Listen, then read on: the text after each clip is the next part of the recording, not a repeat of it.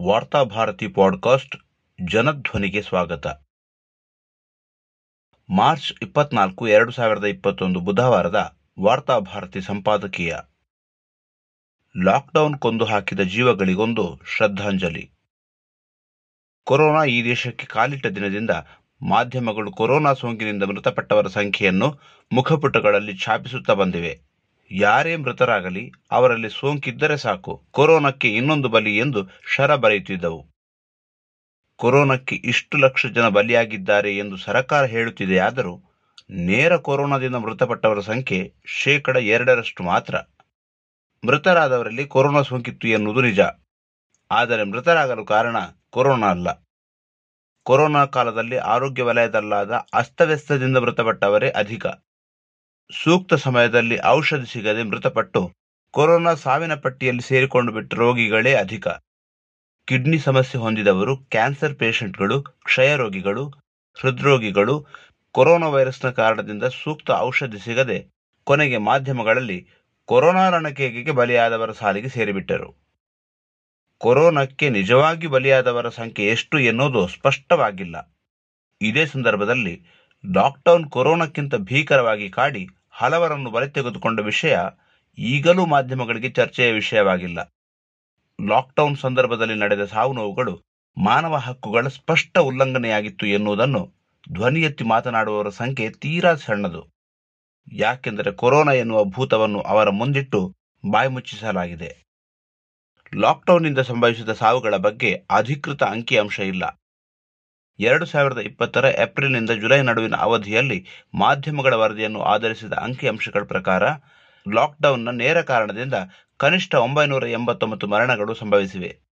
ಇದು ಕೇವಲ ಅಂದಾಜು ಮಾಡಿದ ಅಂಕಿಅಂಶ ಯಾಕೆಂದರೆ ಮಾಧ್ಯಮದ ವರದಿಗಳು ಒಟ್ಟಾರೆ ಸಾವಿನ ಸಮಗ್ರ ನಿರೂಪಣೆಯಲ್ಲಿ ಸಂಪೂರ್ಣ ವಿಫಲವಾಗಿದೆ. ಲಾಕ್ಡೌನ್ ಮಾಧ್ಯಮಗಳ ಕೈಬಾಯಿಗಳನ್ನೂ ಕಟ್ಟಿಸಿತ್ತು ಎನ್ನುವ ಅಂಶವನ್ನು ನಾವು ಗಮನಿಸಬೇಕು. ತಮ್ಮ ಮಿತಿಯಲ್ಲಿ ಲಾಕ್ಡೌನ್ನ ಸಾವು ನೋವುಗಳನ್ನು ಮಾಧ್ಯಮಗಳು ವರದಿ ಮಾಡಿವೆ. ಲಾಕ್ಡೌನ್ನಿಂದ ಆರೋಗ್ಯಕ್ಕೆ ಸಂಬಂಧಿಸಿ ಆಗಿರುವ ನೇರ ಪರಿಣಾಮವೆಂದರೆ ಕೊರೋನೇತರ ರೋಗಿಗಳಿಗೆ ಸಕಾಲಿಕವಾಗಿ ವೈದ್ಯಕೀಯ ನೆರವು ಲಭಿಸದಿರುವುದು. ಸಾರಿಗೆ ವ್ಯವಸ್ಥೆಗೆ ಇದ್ದ ನಿರ್ಬಂಧ ಅಥವಾ ಆಸ್ಪತ್ರೆಗಳನ್ನು ತಲುಪಲು ಆಂಬ್ಯುಲೆನ್ಸ್ಗಳ ಕೊರತೆ, ನೆಗೆಟಿವ್ ಕೋವಿಡ್ ನೈನ್ಟೀನ್ ವರದಿ ಇಲ್ಲದೆ ರೋಗಿಗಳನ್ನು ದಾಖಲು ಮಾಡಿಕೊಳ್ಳಲು ಆಸ್ಪತ್ರೆಯವರ ನಿರಾಕರಣೆ. ಕೊರೋನಾ ಹಾಟ್ಸ್ಪಾಟ್ ಅಂದರೆ ಕೊರೋನಾ ಸೋಂಕು ಹೆಚ್ಚಿರುವ ಪ್ರದೇಶಗಳಿಂದ ಬರುವ ಜನರನ್ನು ಆಸ್ಪತ್ರೆಗೆ ದಾಖಲಿಸಿಕೊಳ್ಳಲು ನಿರಾಕರಣೆ. ಆರೋಗ್ಯ ಸಂಬಂಧದ ಇತರ ಕಾಯಿಲೆಯಿಂದ ಬಳಲುತ್ತಿರುವವರಿಗೆ ಸಕಾಲಿಕ ವೈದ್ಯಕೀಯ ನೆರವಿನ ಕೊರತೆ ಈ ಮೊದಲಾದ ಕಾರಣಗಳಿಂದ ಕನಿಷ್ಠ ನೂರಕ್ಕೂ ಅಧಿಕ ಸಾವು ಸಂಭವಿಸಿದೆ ಎಂದು ಮಾಧ್ಯಮಗಳಲ್ಲಿ ವರದಿಯಾಗಿದೆ. ಉದಾಹರಣೆಗೆ, ಅನಿಮಿಯ ರೋಗದಿಂದ ಬಳಲುತ್ತಿದ್ದ ಪುಣೆಯ ಮೂವತ್ನಾಲ್ಕು ವರ್ಷದ ವ್ಯಕ್ತಿಯನ್ನು ಆಸ್ಪತ್ರೆಗೆ ದಾಖಲಿಸಲಾಗಿತ್ತು. ಆತನಿಗೆ ರಕ್ತದ ಅಗತ್ಯವಿತ್ತು. ಆದರೆ ಲಾಕ್ಡೌನ್ನಿಂದಾಗಿ ರಕ್ತ ನಿಧಿಯಲ್ಲಿ ಅಂದರೆ ಬ್ಲಡ್ ಬ್ಯಾಂಕ್ನಲ್ಲಿ ರಕ್ತದ ಕೊರತೆ ಇತ್ತು. ಅಲ್ಲದೆ ಕೊರೋನಾ ಸೋಂಕಿತರಲ್ಲದ ರೋಗಿಗಳ ಆರೈಕೆಗೆ ಆಸ್ಪತ್ರೆಯಲ್ಲಿ ಸಿಬ್ಬಂದಿಗಳ ಕೊರತೆಯೂ ಇತ್ತು. ಆದ್ದರಿಂದ ಆತ ಸಾವನ್ನಪ್ಪಬೇಕಾಯಿತು. ಸೂಕ್ತ ಚಿಕಿತ್ಸೆ ಔಷಧಿಗಳು ಸಿಗದೆ ಮೃತರಾದ ವೃದ್ಧರ ಸಂಖ್ಯೆಯನ್ನು ಮಾಧ್ಯಮಗಳು ಉಲ್ಲೇಖಿಸಿಯೇ ಇಲ್ಲ. ಅಂತಹ ಸಾವುಗಳು ಸದ್ದಿಲ್ಲದೆ ಮಣ್ಣೊಳಗೆ ದಫನವಾಗಿವೆ. ತಾಯಂದಿರ ಮರಣ ಪ್ರಮಾಣವು ಲಾಕ್ಡೌನ್ ಸಂದರ್ಭದಲ್ಲಿ ಹೆಚ್ಚಾಗಿರುವುದು ಬೆಳಕಿಗೆ ಬಂದಿದೆ. ಸಕಾಲಿಕ ಆರೈಕೆಯ ಕೊರತೆಯಿಂದ ಇಂತಹ ಕನಿಷ್ಠ ಹತ್ತು ಪ್ರಕರಣಗಳು ನಡೆದಿರುವುದಾಗಿ ಮಾಧ್ಯಮ ವರದಿ ತಿಳಿಸಿವೆ. ಹಿಮೋಗ್ಲೋಬಿನ್ ಕೊರತೆಯಿಂದ ಬಳಲುತ್ತಿದ್ದ ಬೆಂಗಳೂರಿನ ಇಪ್ಪತ್ತೆಂಟು ವರ್ಷದ ಮಹಿಳೆಗೆ ಚಿಕಿತ್ಸೆ ನೀಡಲು ಏಳು ಆಸ್ಪತ್ರೆಗಳು ನಿರಾಕರಿಸಿದವು. ಎಲ್ಲ ಆಸ್ಪತ್ರೆಗಳಲ್ಲೂ ಆಕೆಗೆ ಸ್ವಲ್ಪ ಕಾಯುವಂತೆ ತಿಳಿಸಲಾಯಿತು. ಬಳಿಕ ಫಾರ್ಮ್ ತುಂಬಲು ಹೇಳಿದರು. ಆ ಬಳಿಕ ಆಸ್ಪತ್ರೆಗೆ ದಾಖಲು ಮಾಡಿಕೊಳ್ಳಲು ಸಾಧ್ಯವಾಗದು ಎಂದು ಉತ್ತರಿಸಿದರು. ಹೀಗೆ ಏಳು ಆಸ್ಪತ್ರೆಗಳನ್ನು ಸುತ್ತಾಡಿ ಮಹಿಳೆ ಕೊನೆಯ ಉಸಿರೆಳೆದಳು. ಹಲವು ಪ್ರಕರಣಗಳಲ್ಲಿ ಆಸ್ಪತ್ರೆಯವರು ದಾಖಲಾತಿ ಮತ್ತು ಚಿಕಿತ್ಸೆ ನಿರಾಕರಿಸಲು ತಾರತಮ್ಯ ಭಾವನೆಯೂ ಕಾರಣವಾಗಿದೆ. ಮುಸ್ಲಿಂ ಆಗಿರುವುದಕ್ಕೆ ಅಥವಾ ಮುಸ್ಲಿಮರು ಹೆಚ್ಚಿರುವ ಪ್ರದೇಶದ ನಿವಾಸಿಯಾಗಿರುವುದಕ್ಕೆ ಚಿಕಿತ್ಸೆ ನಿರಾಕರಿಸಿರುವುದನ್ನು ಮಾಧ್ಯಮ ವರದಿಯಲ್ಲಿ ತಿಳಿಸಲಾಗಿದೆ. ಕರುಳಿನ ಸೋಂಕಿಗೆ ಸಂಬಂಧಿಸಿದ ಕಾಯಿಲೆಯಿಂದ ಬಳಲುತ್ತಿದ್ದ ಮೀರತ್ನ ಇಪ್ಪತ್ತೆರಡು ವರ್ಷದ ಮುಸ್ಲಿಂ ಮಹಿಳೆಗೆ ತುರ್ತು ಚಿಕಿತ್ಸೆ ನಿರಾಕರಿಸಲಾಯಿತು. ವಿಳಾಸ ಬರೆದುಕೊಂಡ ಸ್ವಾಗತ ಕಾರಣಿಗೆ ಮಹಿಳೆ ಮುಸ್ಲಿಮರು ಹೆಚ್ಚಿರುವ ಸಂಖ್ಯೆಯಲ್ಲಿರುವ ಮವಾನ ಪ್ರದೇಶದ ನಿವಾಸಿ ಎಂದು ತಿಳಿದುಬಂದ ಕಾರಣ ದಾಖಲಾತಿ ನಿರಾಕರಿಸಲಾಯಿತು.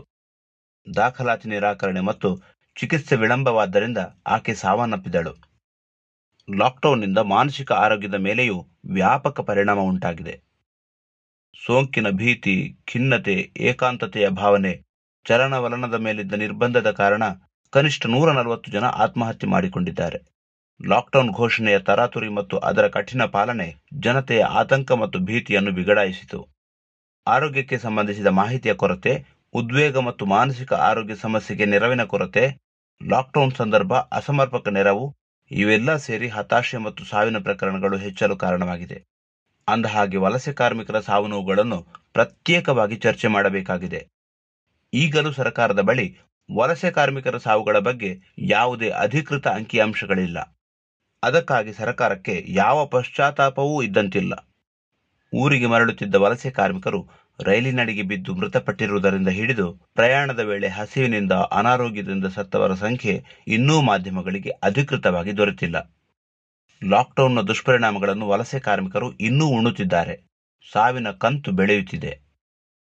ಸಾರ್ವಜನಿಕ ಆರೋಗ್ಯದ ಹೆಸರಿನಲ್ಲಿ, ಆದರೆ ಸೂಕ್ತ ಸಿದ್ಧತೆ ಮತ್ತು ನೆರವಿನ ವ್ಯವಸ್ಥೆ ಇಲ್ಲದೆ ಕೈಗೊಳ್ಳುವ ಕಾರ್ಯನೀತಿ ನಿರ್ಧಾರಗಳು ಯಾವ ರೀತಿ ಆರೋಗ್ಯ ಕ್ಷೇತ್ರದಲ್ಲಿ ಮತ್ತೊಂದು ಸಮಸ್ಯೆಗೆ ಕಾರಣವಾಗುತ್ತವೆ ಎಂಬುದಕ್ಕೆ ಭಾರತದ ಲಾಕ್ಡೌನ್ ಹಾಗೂ ಅದರ ವಿನಾಶಕಾರಿ ಪರಿಣಾಮ ದುರಂತ ಉದಾಹರಣೆಯಾಗಿವೆ.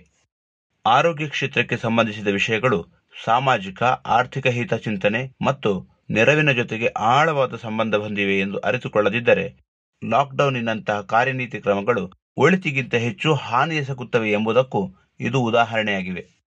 ಲಾಕ್ಡೌನ್ಗೆ ಒಂದು ವರ್ಷ ಸಂದಿರುವ ಈ ಸಂದರ್ಭದಲ್ಲಿ ಲಾಕ್ಡೌನ್ ಕಾರಣದಿಂದ ಮೃತರಾಗಿರುವ ಅಸಂಖ್ಯ ಜನರ ಕುಟುಂಬಗಳ ಜೊತೆಗೆ ಪ್ರಧಾನಿ ಕ್ಷಮೆಯಾಚನೆ ಮಾಡಬೇಕಾಗಿದೆ.